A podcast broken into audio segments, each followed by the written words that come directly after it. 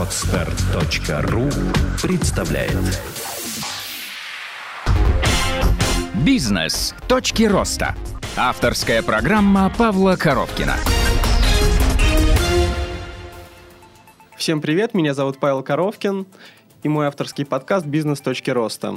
Сегодня у нас в гостях Михаил Марин, а, предприниматель э, с опытом в онлайн-коммерции. А, занимается он всей продукцией Apple, уже более четырех лет на рынке. А, Миша, привет. Приветствую. Первый у меня вопрос такой стандартный, как своим слушателям. Почему ты решил вообще уйти в собственный бизнес? Как это получилось? С чего ты начинал? Ну, на самом деле не было как такового стремления, не было того, что я думал, просчитывал, стремился и учился. Это получилось в моем случае само собой. А, я просто занимался тем, что мне нравится, и в какой-то момент я понял, что когда люди задают вопросы по этой тематике один-два раза в неделю, я это отвечал бесплатно. В тот момент, когда количество вопросов, обращений и клиентов превысило рамки свободного времени, я начал брать за это деньги. То есть, по сути дела, бизнес родился из любимого дела, из хобби сам по себе. То есть, тебе просто нравится, нравилась на, на тот момент, в частности, техника Apple, у тебя была куча друзей, они постоянно задавали вопросы, как, что, что с этим делать, да? Ну, Или с, с чего счету... тебе вообще задавали вопрос? Вот. На самом деле все получилось очень забавно. Еще в конце 2007 года, вот когда появился самый-самый первый iPhone, которых еще не было официальных поставок в России, и в большинстве своем это была какая-то такая модная штучка угу. зарубежная, а, я его увидел одного из своих директоров. Мне он безумно понравился. И на тот момент э, так получилось, что у меня девушка утопила свой телефон. Угу. И я правдами, неправдами этот телефон умудрился купить ей в подарок. Но была тогда существенная проблема, что все аппараты, которые были, были привязаны к американскому оператору. В России они просто-напросто не работали. То есть, купив а, сам аппарат, пользоваться им было нельзя. Угу. И поиск информации о том, что же с ним, собственно, делать, как же его заставить работать, а, приводили к каким-то конкретным людям, которые позже начали отправлять других вопрошающих ко мне с фразой он интересовался, возможно, он выяснил uh-huh. и знает. Uh-huh. Вот, соответственно, как бы абсолютно случайно увидел некий гаджет, в него влюбился и начал просто помогать людям. А на тот момент ты где-то работал, правильно? Да, на тот момент я был еще системным администратором, ну, если быть официально точнее, начальником департамента в одном из э, автомобильных центров. Ну, то есть все, что связано с техникой, для меня это и хобби, и заработок на протяжении последних, наверное, лет 15. То есть вот первый... коротко этот путь расскажи до момента старта именно своего дела. Где, что, как после университета? Ну, на самом деле, все получилось очень просто. Первый компьютер появился у меня в 4 года. Тогда я, собственно, не особо задумывался о том, что, что такое деньги в принципе. Uh-huh. Вот. Но при этом возникали чисто технические вопросы. Винчестеры были маленькие, игрушек было много. Хотелось как-то разобраться, как всем этим пользоваться. Начал спрашивать у отца. Он начал показывать какие-то простейшие программки. А, я начал настраивать компьютеры, потом разбирать, потом еще что-то. Но это вылилось в то, что в тот момент, когда я впервые задумался о том, что неплохо было бы устроиться на работу и начать зарабатывать деньги, а, не было никаких вопросов, куда идти. Долгое время я работал а, в научно-образовательном комплексе Академии наук в Петербурге. А, названия должностей менялись, но суть оставалась, по сути дела, это тот самый IT-специалист сисадмин. Угу. Вот. А, в какой-то момент я перешел именно в коммерческие структуры. Это был крупный автомобильный холдинг Петербурга. Ну и когда я дорос до начальника департамента в одном из автоцентров этого угу. холдинга, я уперся просто в потолок головой. А те знания, которые у меня в голове были, мне уже было скучно и хотелось куда-то развиваться, но, соответственно, работодателю они были не нужны. И как всегда, многие предприниматели говорят, что повезло. Я в тот момент э, пообщался со своим хорошим знакомым из э, автомобильного клуба. Э, я ему пожаловался, что хочется куда-то расти, но некуда, а он пожаловался, что не найти хороших кадров. Ну, такой сетевой перегляд. Uh-huh. Э, отправь мне типа свое резюме. Я резюме отправляю, через две недели я ухожу к нему работать коммерческим директором, по сути дела, замом владельца. Uh-huh.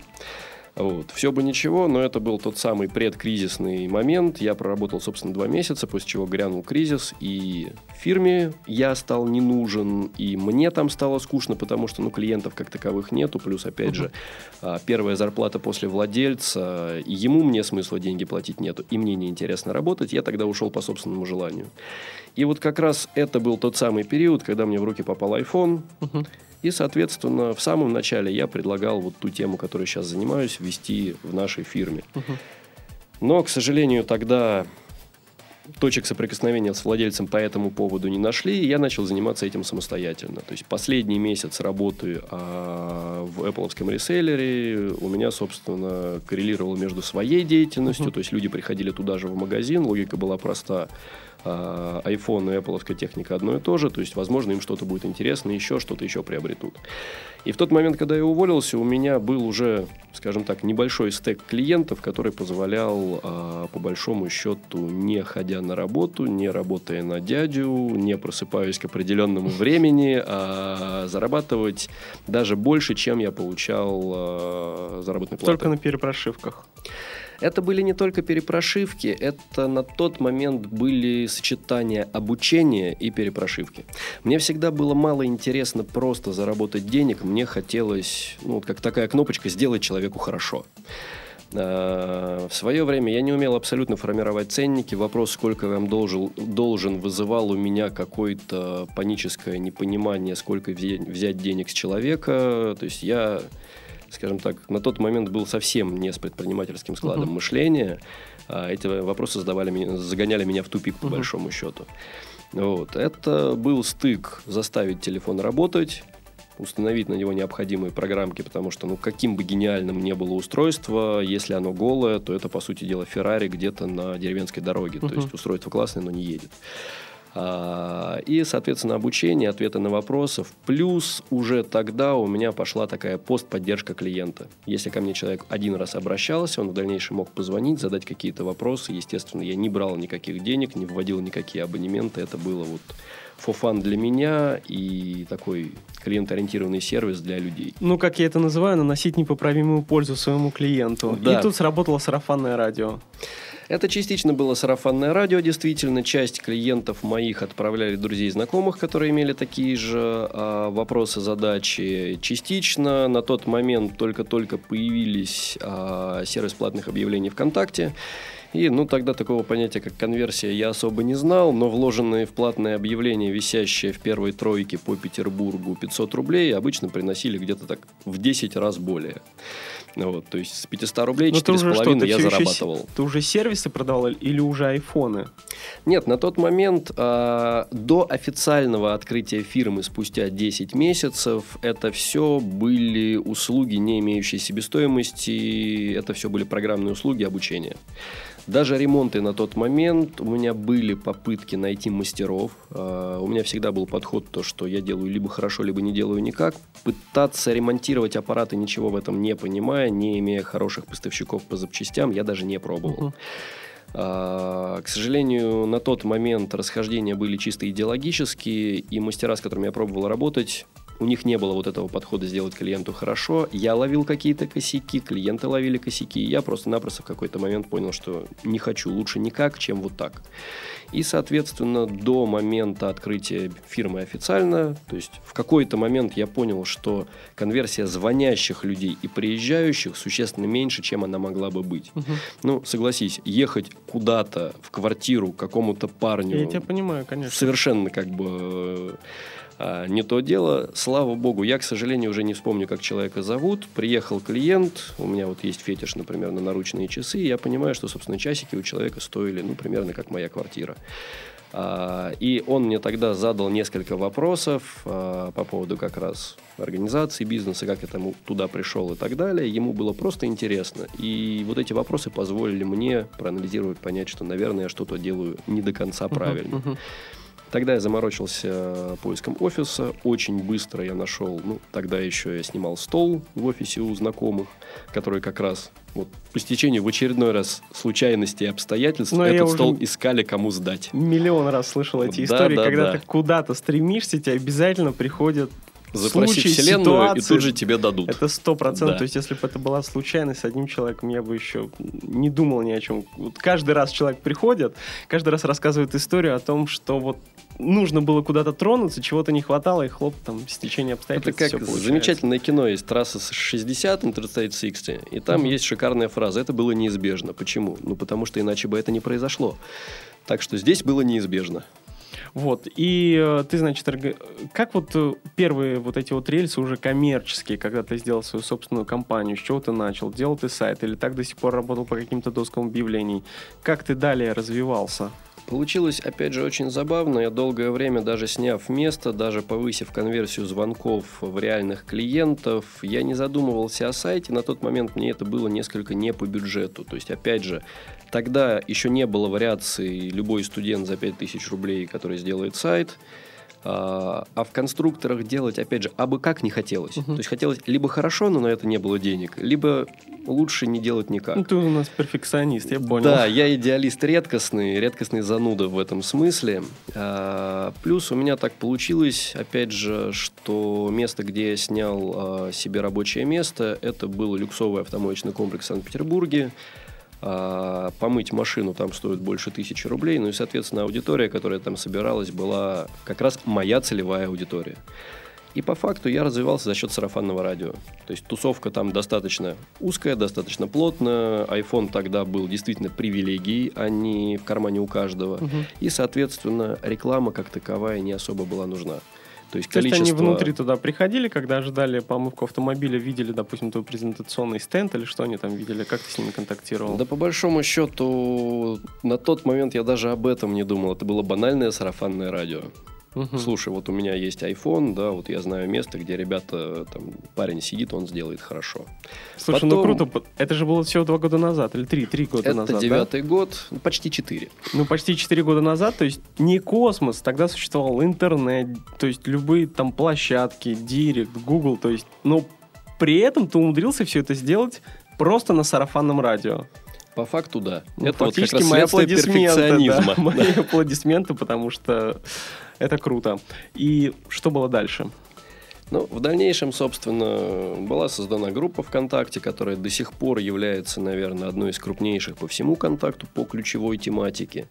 А кто-то начал вешать спам-объявления, там, продам чехольчик, пленочку, еще Мгм. что-то. Я существо общительное, и на тот момент я просто-напросто не просто заносил людей в черный список, я им грозил пальчиком с фразой «Ребята, ну хотите работать, давайте работать вместе». Мгм. Вот. И, соответственно, первый же человек, который попытался пойти на контакт навстречу, до сих пор является моим одним из ключевых поставщиков. Мгм. На тот момент, что я, что он, это были два паренька, которые в бизнесе не особо соображали. Один таскал что-то из Китая не особо высокого качества, но на тот момент этот рынок только строился, тогда высокого качества особо и не было. Мгм. Вот. А у меня была другая сторона. То есть про технику тогда, опять же, не было. Я себе не представлял, сколько мне нужно там оборотного капитала, где его взять. Да я, в принципе, не знал, что такое оборотный капитал на тот момент. Вот. И бизнес строился на услугах и, соответственно, аксессуарке.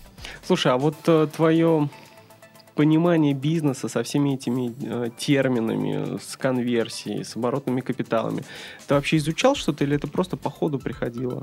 На самом деле, как это не забавно, а, специально не изучал, действительно приходило по ходу в тот момент, когда вот эта красивая фраза Мгм. «отправьте вопрос в Вселенную, и она вам ответит». Когда появлялись какие-то вот тупники, я понимал, что вот я во что-то уперся, но не понимал, во что так на ощупь щупаю, а глазами не вижу. А появлялись различные в том же самом контакте тренинги вдруг, семинары, знакомые куда-то приглашали и так далее. А, Существенный рост в последнее время, например, вот связан как раз с бизнес-молодостью. Я просто-напросто уперся головой на протяжении последнего года во что-то. А, Сарафанное радио как работало, так работает. По а, целевой аудитории, как люди приходили, так и приходят. Мгм. Но если когда я стартовал, я был одним из создателей этого рынка, этих услуг не предлагалось. То есть ты был единственным звеном, куда стекалось все. Скажем так, я был, э, по сути дела, создал один из первых именно специализированных центров. Мгм. То есть, как бы Apple техникой официальных сервисов было достаточно много. Но официальные сервисные центры до сих пор не отвечают за сервис айфонов в России. Этим Мгм. занимаются операторы, и то только с тех пор, как появились у них официальные соглашения с а, компанией Apple. Вот. И по большому счету людям просто некуда было пойти. Мгм. Вот. А на данный момент э, этим занимается любой сервисный центр, любая подворотня, любой киоск у метро и так далее. А, это только недавно, относительно, наверное, порядка там полгода назад, я узнал, что же такое стратегия голубых океанов, и понял Мгм. то, что вот я на какой-то интуиции, на какой-то вот этой перфекционизме попал ровно туда. Я не пытался ни с кем бороться за место, я не пытался конкурировать, я всегда говорил, что у меня нету конкурентов. У меня были либо партнеры, либо из разряда, ну, где я и где остальные люди. Мгм. Из разряда, ребята, если вы хотите дешево, вам не ко мне. Я это честно говорил, я не пытался доказывать, что там плохо. У меня вообще нет привычки говорить о ком-то плохо. Мгм. А, Любой бизнес, любая ниша, она привлекает тех клиентов, которые готовы платить деньги. Если бы их не было, этот бизнес бы развалился сам по себе. Мгм, мгм. Поэтому, по большому счету, вот обучение все у меня шло именно по запросам, по упираниям в потолок и по пониманию, что перспективы есть несколько больше, чем я могу в данный момент реализовать. Ну, ты же официальный, да, то есть представитель компании? Нет. Нет? Нет, нет. Боже то, есть упаси. то есть у тебя никаких официальных договоренностей с ними нет. А это никак не мешает работе. То есть Это если ты наоборот. продаешь, если ты продаешь айфоны в розницу, там не нужны никакие там, документы, еще что-то. А, нет, в России эта деятельность не требует ни патентования, ни лицензирования. То есть, по сути дела, все, что касается продажи, это обычная розничная торговля. То есть, я купил у кого-то из поставщиков, и точно так же это дело перепродаю. Я закупаю по оптовой цене, покупатели у меня покупают по розничной. А где ты, кстати, закупаешься? В Москве? Или за А, границей где-то? Нет, это в большинстве своем, опять же, компании, которые четко занимаются поставками. Мгм. Вот, то есть в Москве закупаться особо резона нету, потому что с учетом логистики, это очень забавная вещь получается. В Москве, несмотря на то, что все идет из Европы, ценник ниже, чем у нас, но с учетом логистики он получится либо такой же, либо выше. Поэтому, по большому счету, опять же, так же, как с поставщиками аксессуаров в свое время, мне не пришлось искать, нашли меня.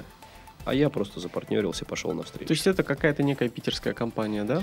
Да, да, по факту это, опять же, питерские ребята, которые именно этим конкретно занимаются. Такой вот вопрос эм, не очень корректный. Я знаю, что э, есть э, возможности, да, то есть привозить те же официальные айфоны из Китая с фабрик официальных, то есть гораздо более высокой маржой, там как-то через серые каналы завозить. Не думал ли ты об этом? И- А, более того, я даже так могу сказать. а, Если привозить официальные из Китая, это практически нереально. То есть а, вариантов продажи Apple техники откуда-то со склада я знаю единичные варианты. А, то есть, например, вот у меня знакомый, съездив в Китай, привез себе MacBook, на тот момент топовый, купил он его баксов за 300. Мгм. А, По серийному номеру ноутбук вроде как существует, но по, ба- по базе продажной он никогда не продавался. То есть э, за 300 долларов остаться без гарантии, ну, как бы сам Бог велел, э, от такого грех отказываться. А, Но съездить и привезти разовый экземпляр техники для себя лично в свое использование – это одно, возить это партиями большими и так далее, честно могу сказать, я даже не задумывался. То есть а, Это требует, опять же, огромнейших оборотных средств, это требует навыков а, доставки, логистики, растаможки, поисков поставщика и так далее. Это, скажем, не входит в круг моих интересов. Я всегда говорил такую вещь, что я ни одного дня в жизни не работал за деньги. Мгм. Я всю жизнь занимался тем, что мне было по фану, по кайфу. А, может быть, ровно из-за этого любой бизнес у меня получался вот настолько клиентоориентированным. Мне нравилось то, что я то, чем я занимаюсь, и я не втюхиваю клиенту, а я действительно пытаюсь, стремлюсь найти его потребность и ее решить. Слушай, а сколько у тебя сейчас людей в команде? Ну, до недавнего времени, до знакомства с бизнес-молодостью и перетрубациями именно административной структуре у меня работало 10 человек. А сейчас?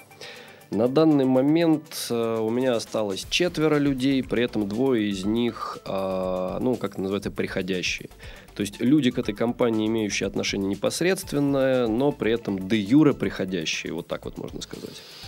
Все понятно. А, Что из себя на сегодняшний день представляет себя компания? То есть это некая розничная точка, куда можно прийти купить, отремонтировать, проконсультироваться. Это онлайн-магазин, правильно? Какие ты сегодня используешь методы продвижения? Потому что сарафанное радио, с учетом того, насколько много стало различных э, точек продаж, айфонов уже, наверное, по чуть исчерпывает. То есть какие, еще, какие методики главные ты на сегодняшний день используешь для привлечения новых клиентов?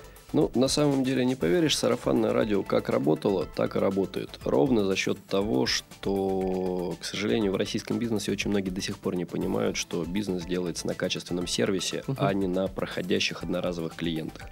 Другое дело, что, естественно, мне уже стало неинтересно а, получать тот уровень дохода, который есть, имея огромное, там, колоссальное количество других возможностей. Uh-huh. А, в какой-то момент, спустя, получается два года после того, как э, фирма была организована, я задумался над созданием сайта. Угу.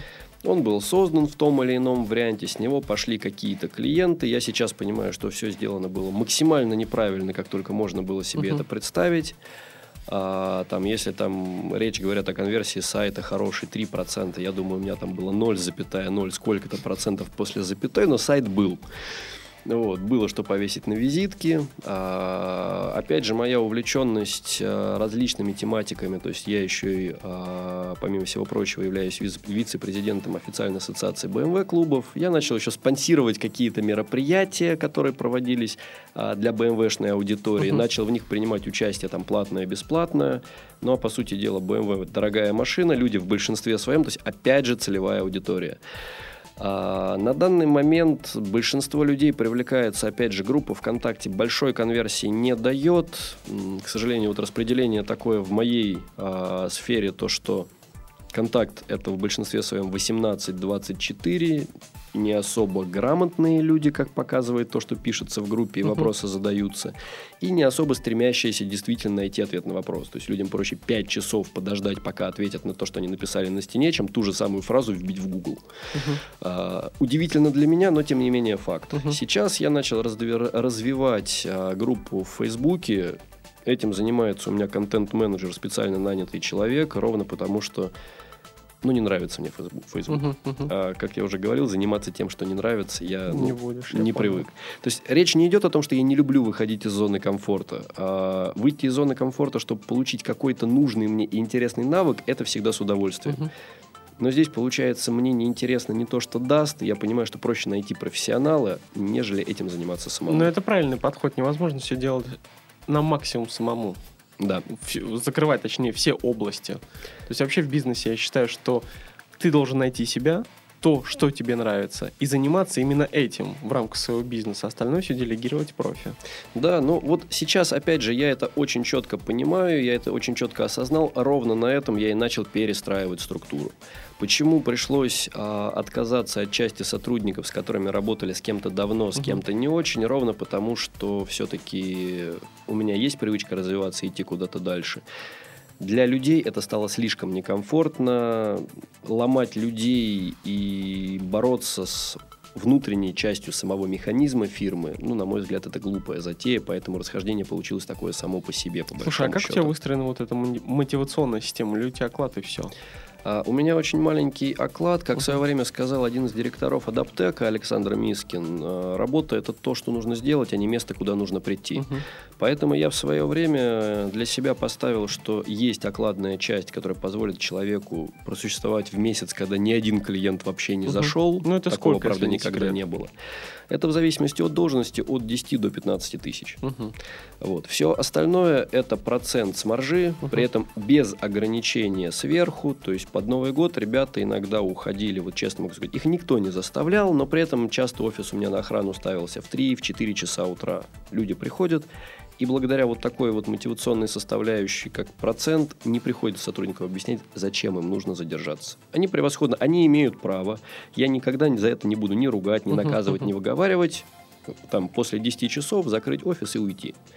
Но поскольку они понимают, что на следующий день процент получат не они, таких вопросов, как бы, они возникали очень-очень редко, и в большинстве своем были связаны, что у человека какие-то были планы.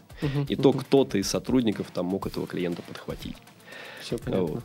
На данный момент я, опять же, это перестраивать буду вариант некого прогрессирующего процента, угу. то есть добавить дополнительный интерес. Буду вводить какие-то элементы геймификации, когда будут э, командные какие-то вещи, приносящие дополнительный процент. Ну, точно так же, как в Foursquare это сделано, какие-то бейджи, приносящие какую-то прибыль.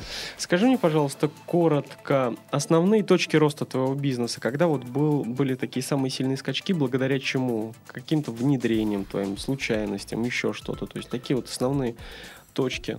Ну, первая точка была, когда я осознал, соответственно, то, что люди не хотят ехать к какому-то мальчику домой. Мгм. А, вторая точка, когда я понял то, что сарафанное радио этого недостаточно, и я начал делать визитки, Мгм. делать какие-то, разрабатывать уже логотипы, Мгм. вешать там флаги, вывески и так далее в том месте, где я работал. Потом опять же так получилось то, что там, где я снимал стол в офисе, ребята из, из этого офиса съехали, и я остался полноправным владельцем этого офиса. Соответственно, оформление самого офиса, клиентской зоны и так далее. Мгм. Потом, соответственно, это пошли а, различные уже рекламные варианты, но не, не столько онлайн, там слишком маленькая конверсия была, Мгм. сколько офлайн. То есть там рекламный номер, например, красивый, да, который вот до сих пор в городе таких мало. А, это какие-то варианты партнерок. То есть вот есть, например, у меня сейчас программа лояльности, Мгм. а, скидочная система для моих Мгм. клиентов, скидочная система накопительная, разные типы карточек и несколько десятков контор уже в ней участвуют по городу, которые также дают скидки моим клиентам по этим картам. То есть, по большому счету, весь рост шел именно на партнерстве с кем-либо. То есть, кто-то говорил какую-то мысль, я говорил, типа, вперед, реализовывай, будешь получать с этого денежку. То есть, э, как я понял из нашей с тобой беседы, подводя итог, э, ты э, в первую очередь считаешь, что самое главное в бизнесе это четко клиентоориентированность. И тогда даже не всегда обязательно вбивать кучу денег в онлайн, достаточно этого, и люди будут рассказывать друг другу, и клиенты будут приходить, во всяком случае, на стартапе. Я более того могу сказать, все зависит, конечно, от сферы. То есть у Мгм. меня сфера достаточно дорогостоящая, Мгм. и это как раз а, для меня является огромным плюсом. То есть люди, которые имеют более чем средний заработок, их все-таки ограниченное количество, они все между собой общаются, у них схожий круг интересов. И по сути дела я попал вот сразу по всем чекпоинтам, если провести, я попал в яблочко. Если а, у тебя бизнес построен вот на таких вещах, да, первое время вкладываться в рекламу я действительно смысла как такового не вижу. Ты общаешься с клиентами, получаешь от них обратную связь, дотачиваешь какие-то вещи. То есть к тому моменту, когда ты действительно можешь массово продавать, не а, поступаясь качеством, Мгм. а, у тебя есть огромное количество того, что просто остается сделать. Да, Миш, э, подводя итог, тоже хочу сказать, что на сегодняшний день в России сервиса практически нету. Да, к И сожалению. э, многие западные компании, приходя сюда, просто делая качественный сервис, получают э, хороший профит. И это точно, это точно инсайт. Не имея ничего в кармане, достаточно просто сделать качественный сервис, а, хорошо относиться к каждому клиенту, понимать, что каждый твой клиент это твой лучший друг, и в итоге у тебя 100% будет успех. Да, да, я знаю огромное количество людей, которые не имеют своего бизнеса, производства, не имеют ничего своего. Они берут чье-то производство или чей-то бизнес и делают то же самое, но более качественно по отношению к клиенту. Этого достаточно. все, Миш, э, спасибо, что сегодня умудрился выделить полчаса своего личного времени, пришел к нам в гости, рассказал нашим слушателям а, достаточно интересно популярна на сегодняшний день ниша как iPhone. Это все-таки был одним из первых открывателей на, во всяком случае, на питерском рынке. По факту, да. все, Миш, пока. Спасибо тебе, что пригласил. Счастливо. Все. А, сегодня с вами был Павел Коровкин и мой авторский подкаст «Бизнес. Точки роста». Всем пока. Сделано на podster.ru Скачать другие выпуски подкаста вы можете на podster.ru